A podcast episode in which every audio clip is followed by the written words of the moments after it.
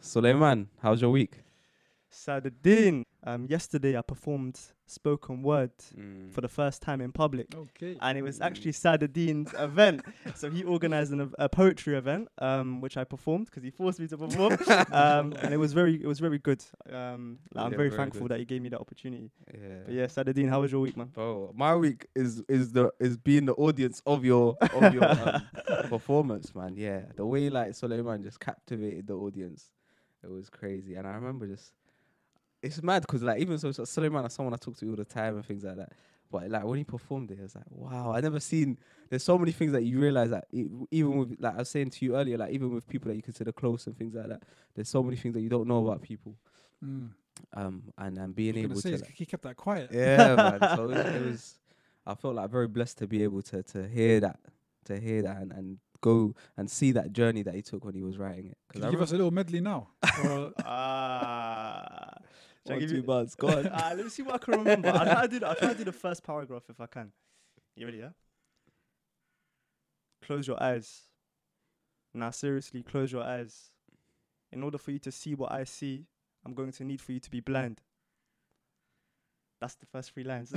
I'll give you that early. that's deep. That- that's deep. Yeah. But I actually, I was actually going to think of, uh, I was thinking of closing my eyes. yeah, Like, that, is that's uh, yeah, yeah, yeah. so Is that an instruction? Is that Yeah, Yeah, like, yeah, yeah, that's the thing. And people in the audience actually closed their eyes, which was quite. I was quite happy about that. Because when you said no, seriously, close your eyes, I was like, he's like talking to me Yeah, now. yeah, he's yeah, like yeah. made it very personal. um, but yeah, um, how was we got a very special individual in the room Yeah, man. today? Would you like to introduce yourself? Assalamu alaikum. Uh, my name is Omar, Omar Salha. Um, I'm uh, an academic, I'm a, le- I'm a lecturer. I'm also the founder and CEO of Ramadan Tent Project. Mm-hmm.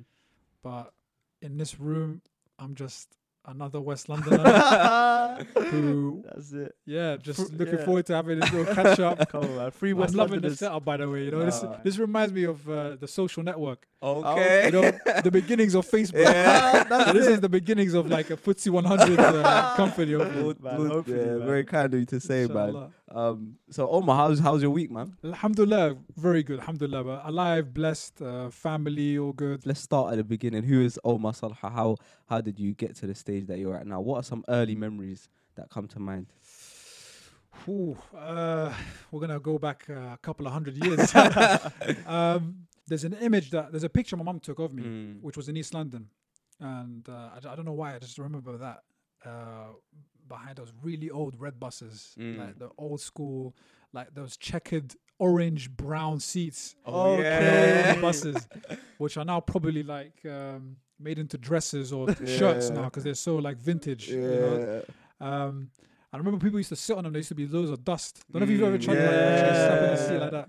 Anyways, um, but yeah, I remember that picture my mom took of me, and I remember that was in East London, my land. Mm. Okay. and then parents uh, obviously new to the country. They uh, emigrated from Lebanon because of the civil war. So I was born in Beirut Mm. during the civil war. So actually, uh, officially, you could say I'm a war child in the sense Mm. that you know Yeah. during that during that very very tough time. Uh, my parents uh, found a way, and Subhanallah, just you know, found themselves in London. Mm. Did your parents talk to you much about their experience of the Civil War growing up? Growing up, yeah, I mean, not there and then, but obviously, as Yeah. I, you know, I think at university I did the Middle East and uh, Middle East Mm, politics. Okay. mm. So obviously, there was a lot of talk on, Leb- on Yeah. Lebanon, and I think Mm. naturally, when you come back home and you're talking Mm. about Lebanon, your father's like, okay, now, I- now I need to maybe sit Yeah. you down and you know what they're teaching you at university, maybe tell you the real, Okay, some of the yeah. undocumented events that Yeah. took Mm. place. But that was a really interesting experience. I mean, um, it was it was all, it was awful. It was about 15 years. Mm. Um, you know, it was several factions involved. Mm. Uh, one of the, th- I mean, Lebanon really hasn't um, come back from. Uh, from from those events, we still Mm. see the same thing being played out again and again politically. Mm. So even now, as we speak, there are sitting protests. Yeah. There's no Mm. government in place really um, it's quite a, a- a dire situation to be honest. So subhanallah, if I had stayed, and my parents decided to stay in Lebanon, it would be a completely different story. I don't know Mm. what, what I would be doing right now, Mm. uh, what my parents would be doing. So subhanallah, for for them to make that decision and Allah facilitated for them, Mm. and especially they had no one here, so it was a really tough decision. So, Mhm. uh, but but yeah, I mean, I grew up in London. Um, uh, we moved around, so East London, North London, so around Seven Sisters, Mm. Finsbury Park. um, and uh, we had a good, strong family unit. I always look back in, um I suppose, uh, in in deep reflection, which which puts a smile on my face when I think about my secondary years, especially. Okay. Um, Tell us about tell us because you went to you went to Henry Compton, right? The notorious Henry Compton. tell us about what that was like because I know people that went to and it was very formative for them. So how was it like for you? Phew, Henry Compton. Well, so the uniform was black trousers, black blazer, white shirt, and a navy blue blue tie. And uh, our, our sort of emblem on the, on the uniform was a crown and two swords. Mm. And it was all boys school. And the second word is Henry Compton Mm. school. So it looked like we're going to funeral every day, like to war. Like you know when you're just dressed in a way that every day you're just. But you know what? Subhanallah, like so many memories. I think that's what made me a, a man early in my Mm. early early teenage years. I think when you're, I look back and I think moments of where you, you know, you're going you're going to a very macho, you know, uh, school, uh, in Fulham. Um, it was you know one of the worst secondary schools in the country. Yeah. You know, I think you know national average of of GCSE pass rate was fifty five percent. Still, uh, still there or thereabouts around the same. I think we were hitting seventeen percent. Mm. You know, and that was like the best ever. Mm. You know, in our year. Um, before maybe fifteen percent. Yeah. Uh, So it just became a you know. Uh, you know, I think uh, there's a time for the school to sort of close Yeah. down, and now it's called something else. But. I look back and I think those five years spent in Mm. Henry Compton were Yeah. I, I did not prepare for that. Almost painting a dystopia. I can't, you know. It's one of the, it's, yeah, it's one of them was where I gotta be yeah. The Hunger look, Games. I feel like I, I look back though. I think you know what I, I I really do miss those days. You know what I think a lot of schools I reckon used to envy our school, Yeah. not because of the grades, Yeah. but I think because of the sense of like it was the most talked about school in the area. I remember there were there was Sheen. Yeah. Not not too far, ADT, Emmanuel College. These are all you know in affluent areas of London, parts of London like Putney, Wandsworth, Mm. um, Fulham as well. I mean, like for us, it was really weird because we would come out of school and then you're suddenly surrounded by these semi-detached houses. Mm. Very few council block estates that you could see. You, you walk a couple of like uh, a couple of miles. You're, you're in you're in the you're in the trenches. You're in like yeah. uh, uh, Clem Attlee Yeah. Estate. I mean, Clem Attlee Yeah. Estate does, does not, doesn't need no, no introduction. You know, uh, West Kent, not too far off North End Road as Yeah. well. So, and I think the joy that I had from going to a school like uh, like Henry Compton, I'm not gonna lie. The first time I went to the to the school, Mm. we sat down with the head teacher. My parents, you know, the ones where you're you're the age of seven, and your parents are like teaching you how to like maybe you know. Um, do certain homeworks at the age of seven and Mm. like you know like oh yeah you know what? This is how um, you spell certain words etc Mm. and then like i think seven years later when you're 14 you're suddenly now do, dealing with like applications for your parents. You know like it's the like, tables have turned. yeah. And you're straight in chuck it to the deep end. You're suddenly now they're asking you for counsel advice. Yeah. you know like at the age of 14 you're like what? When, did, I- did i come be your legal counsel? But subhanallah that again i mean part of being the eldest sibling in my family Mm. also propelled me into like Yeah. you know taking on a lot more responsibilities looking out for my younger siblings Yeah. um, being the first to experience the system that we that we are in the Mm. education system but um, yeah i just think like for me the that experience of being notoriously known for the wrong reasons Mm. um, actually made me appreciate that if i can survive this if i can come out of this Mm. then against all odds Yeah. then then there's then there's, there's there's so much for us that is waiting for us to to accomplish yeah. post That's a very post-Compton. optimistic mi- mind state to, to have. Mm. And what I want to know is like, what what was your mind? What was your mindset in terms of that responsibility being thrusted upon you? Like, you didn't ask to be the older sibling. You didn't necessarily ask to go Henry Compton and be in that. What was your mindset? Because it could have been very easy to be quite negative, or or like not want to rise to the challenge, so to speak, of having that responsibility. So, how, how what made you so optimistic, and how did you feel like being in the position you were in?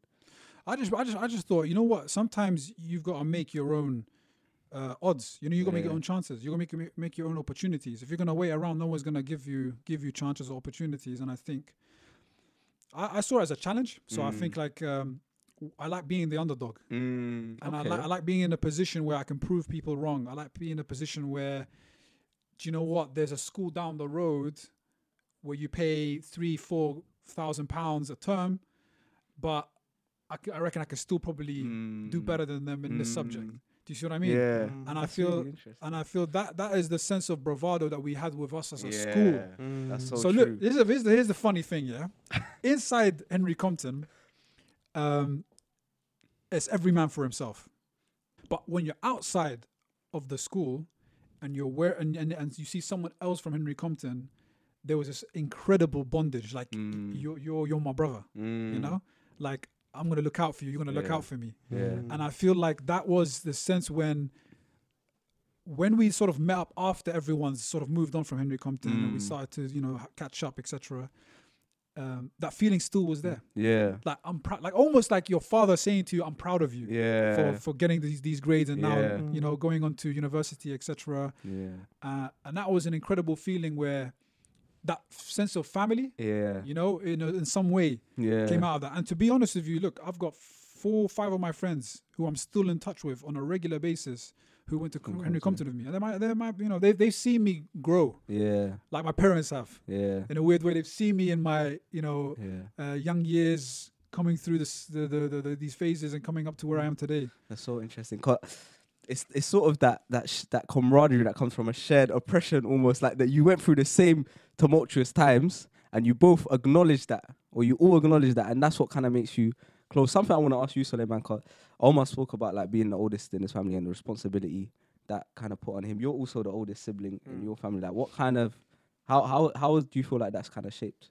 I think it's think? it's a lot to do with not having a blueprint in front of you, and like you have a lot of agency mixed with a lot of pressure. You know what I mean? So you are automatically the role model for your younger sibling. So Mm. you need to you need to bear that in mind with Mm. every step that you make. I don't think you become conscious of this until you reach a certain age. You know what I mean? Because there's a level of maturity you need to have before you start thinking about others.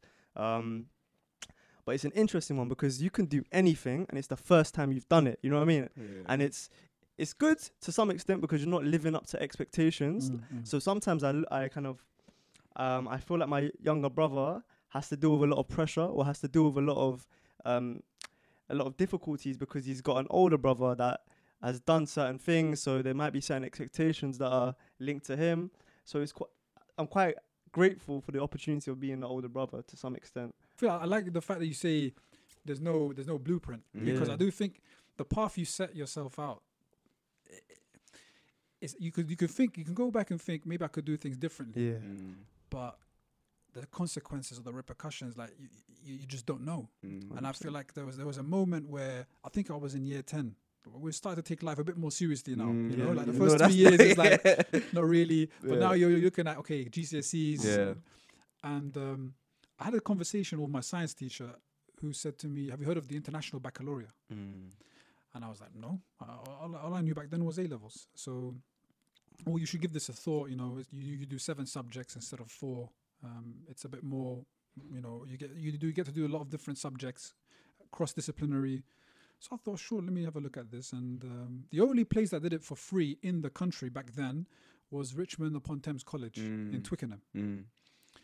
Now, there were a few of us from Compton who ended up going to uh, Richmond College, um, and a lot more probably went to uh, William Morris, which is not which is down the road from Compton. But I was like, you know what? I've done five years of Compton. I can't do another two years of Compton like, at sixth form level. So I'm Yeah. on, I want to get out of the area. yeah. But the, the the incredible thing is, yeah, I look back and think, wow, there were two people, yeah, from our year group, me and my boy, uh, who we both wanted to do medicine. Alhamdulillah, we both got A, a stars, a double A stars in our science. Wow. Um, and um, and we looked at each other and we thought, let's just give this IB a shot. Like, uh, we don't know. And, and we applied and we both got in. And um, and then we we and it was it was stark because we went from all boys, Compton, to now Richmond, Twickenham. Needless to say, if you're in Twickenham, like for us, it was like outside of London back then. Yeah, yeah. And so traveling there on on like the train to Reading, I remember it's a train to Reading where you go. If I'm not mistaken, one of the stops is Feltham. So, Yeah. and you're on your way to, to Twickenham. So we get off to Twickenham and you make a long walk to the to the college, and you're you're right next to the Twickenham Stadium, and you're like these plush, massive Mm. green fields, and you're like, this is completely different to where where you know where we live in London. And so we did IB, but it was mixed. You had international students with you. You had European students who spoke maybe Mm. three, four languages, Mm. had come back from a background was very, very different. So I'm not Mm. gonna lie. I think the first year of doing the IB was quite difficult because you're trying to, s- your sense of belonging was not. Mm. You weren't really comfortable. Mm. Whereas me going to Compton, as much as it was, you know, not academically, Yeah. you know, up there, you still felt comfortable in the surroundings because of the people who were there.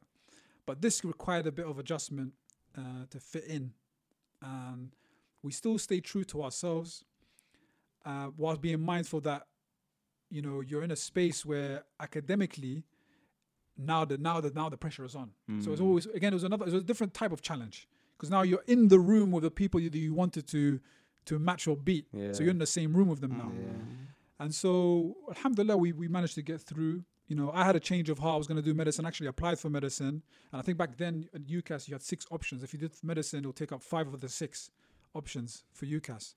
Um, and then the, o- the last option was like a backup. And I said, actually, you know what? I want to do economics and politics. Mm. So, That's an interesting backup. yeah, yeah, because that's when I, I had that change of heart thinking, well, I love medicine, but for me, I was always interested in, in these different cross societal issues Mm. education, you know, social housing, uh, social class, Mm. um, the system that we live in, new Yeah. liberal democracies, neoliberalism, yeah. um, you know, justice, and what does that look like? And so, yeah.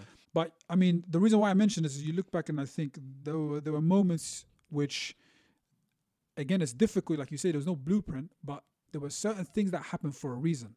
And for me, it was about looking at others who are going through a similar journey right now, where I'm able to actually look into them and understand what they're going through, um, and not in a in a uh, condescending manner or in a pedantic way or anything like that, but actually to be in a in a, in a way to say, look, um, if if I did this, you are more than capable, Mm. right?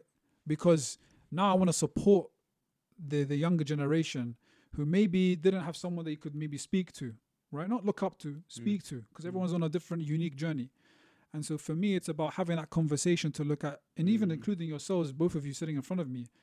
Like it's really inspiring to see people who've come up from a similar, you know, background, and be in an institution like we're in, like you guys are at today, and see, wow, continue to break these walls down, continue to break these ceilings down, to continue to, you know, prove people wrong. But not, it's not your job to prove people wrong. Mm. That's also important. We can fall into a trap where we can almost, it's our duty to prove people wrong Mm. because you still fall into the master slave relationship where you are your only your only definition of your existence or the, the the need for you to exist is to prove your master wrong.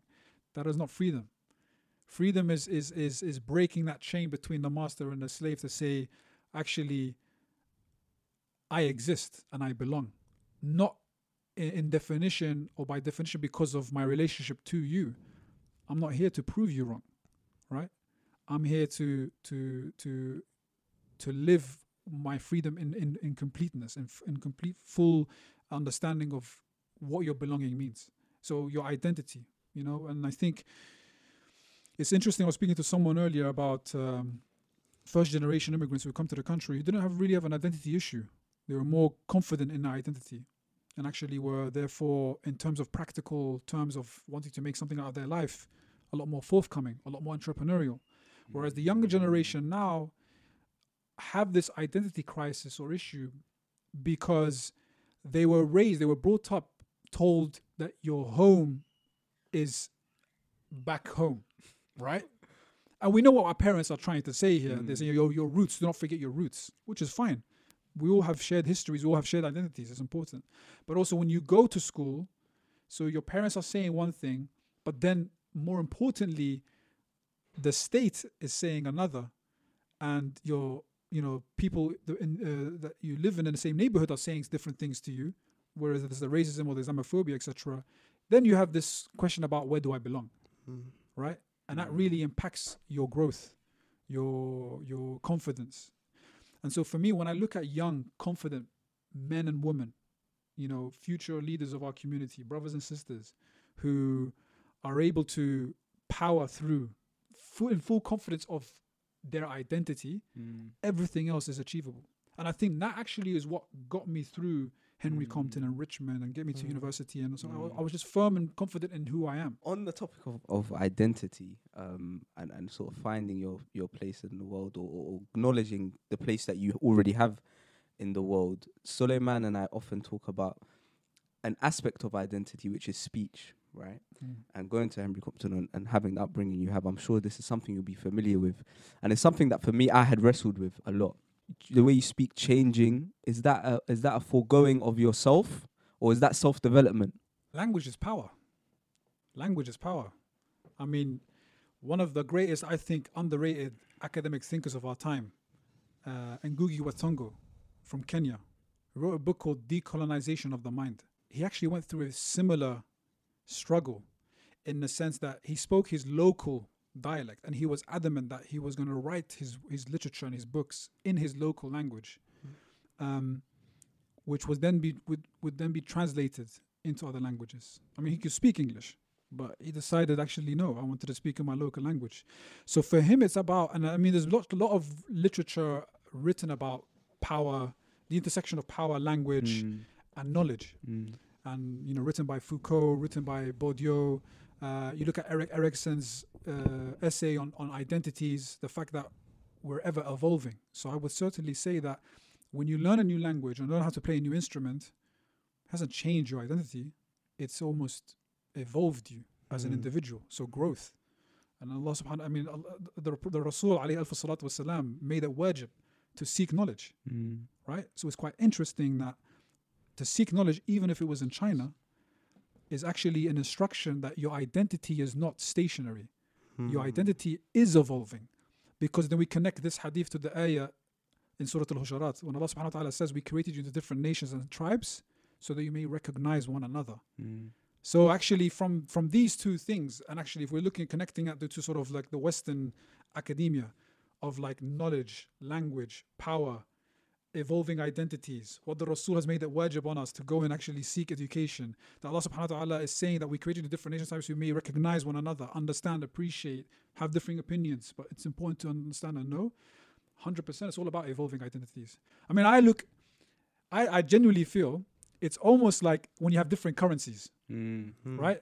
So obviously there's the, there's a general currency that we exchange and work with, but then there's, there's almost like the secret currency that you're able to tap into certain communities or engage with, Yeah. who have that trust. And I completely agree. That's why for me, I'm able to actually sit with you in this conversation in this sort of podcast. I'm probably switching from academic English to more sort of colloquial English, but I'm completely comfortable with that Mm. because that's who I am. Um, and, and, and, that's, and I don't have to choose between one or the other. Mm. Definitely. And I think that I don't know about you, Sulaiman, but I just feel like sometimes really it's like I'm able to like connect with you on a deeper level, Mm. knowing that we have a lot more in common. Do you know what I mean? Mm. And not being afraid Mm. about it.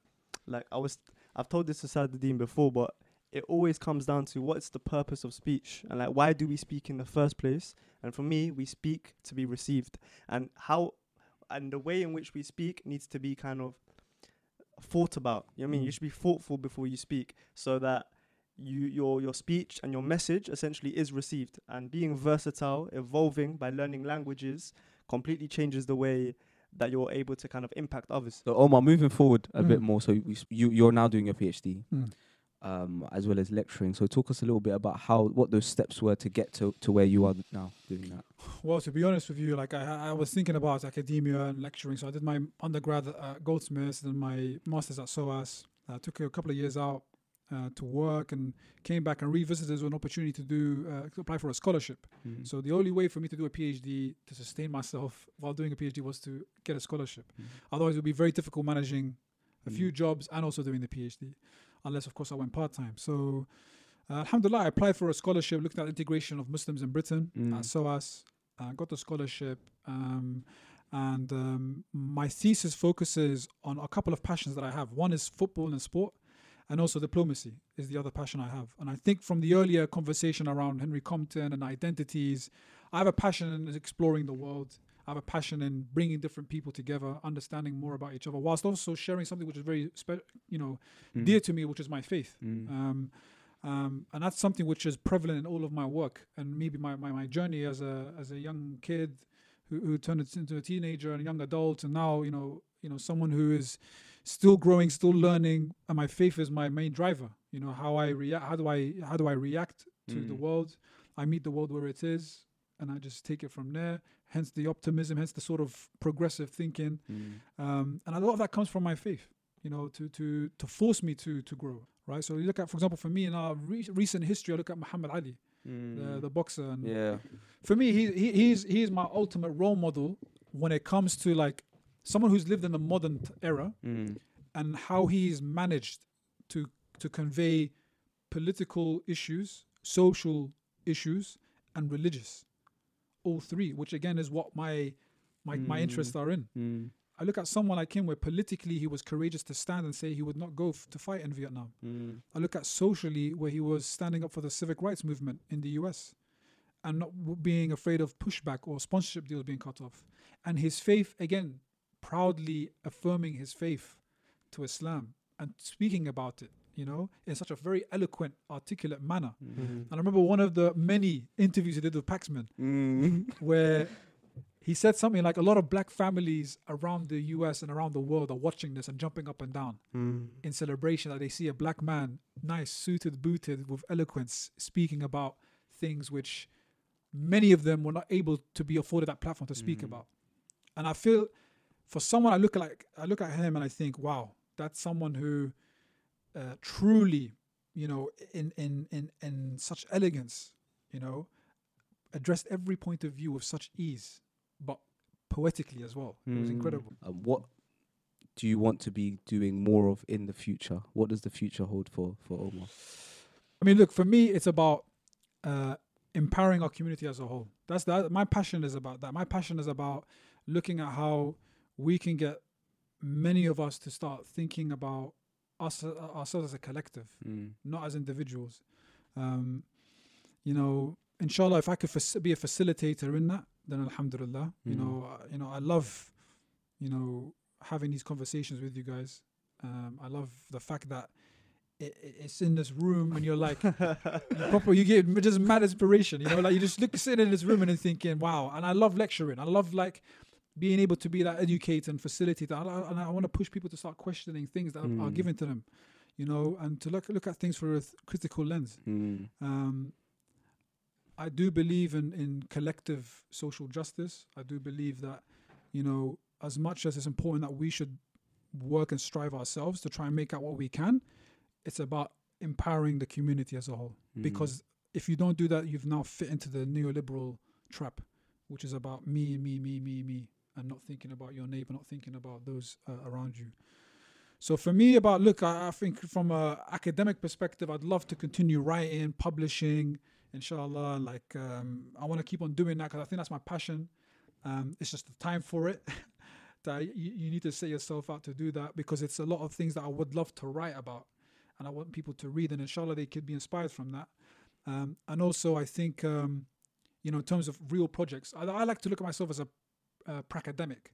So there's a practical and academic I like after that. that, right? Yeah, so I love to I be, like I'm embedded in the community, Mm. Mm. but I'm also, you know, in the academic world. So don't get it twisted. In other words, you know, You know I what, have to drop that in at before the you- end. Before Saladin wraps it up, I, I just remembered something. yeah. One of the final lines in my poem yesterday was inspired by you. Actually, was inspired by something you said in the um, Islamic Society event that we organized last term, and the line was, "We are all here for a reason." Faith, purpose, action. That is the mantra for this season. Oh, I like know- that. Can I? Can I? Can I? Can Take I that. can Take I- it with you. No, I'm gonna credit you. Don't worry. I'm gonna credit you, but I need this. Write this for me. I love that. Nah, because faith, purpose, action was the title of his presentation, Yeah. and yeah, man, that's basically the themes you brought up today as well, man. Mm. Like, but yeah. Wicked man. Gotta do this again though.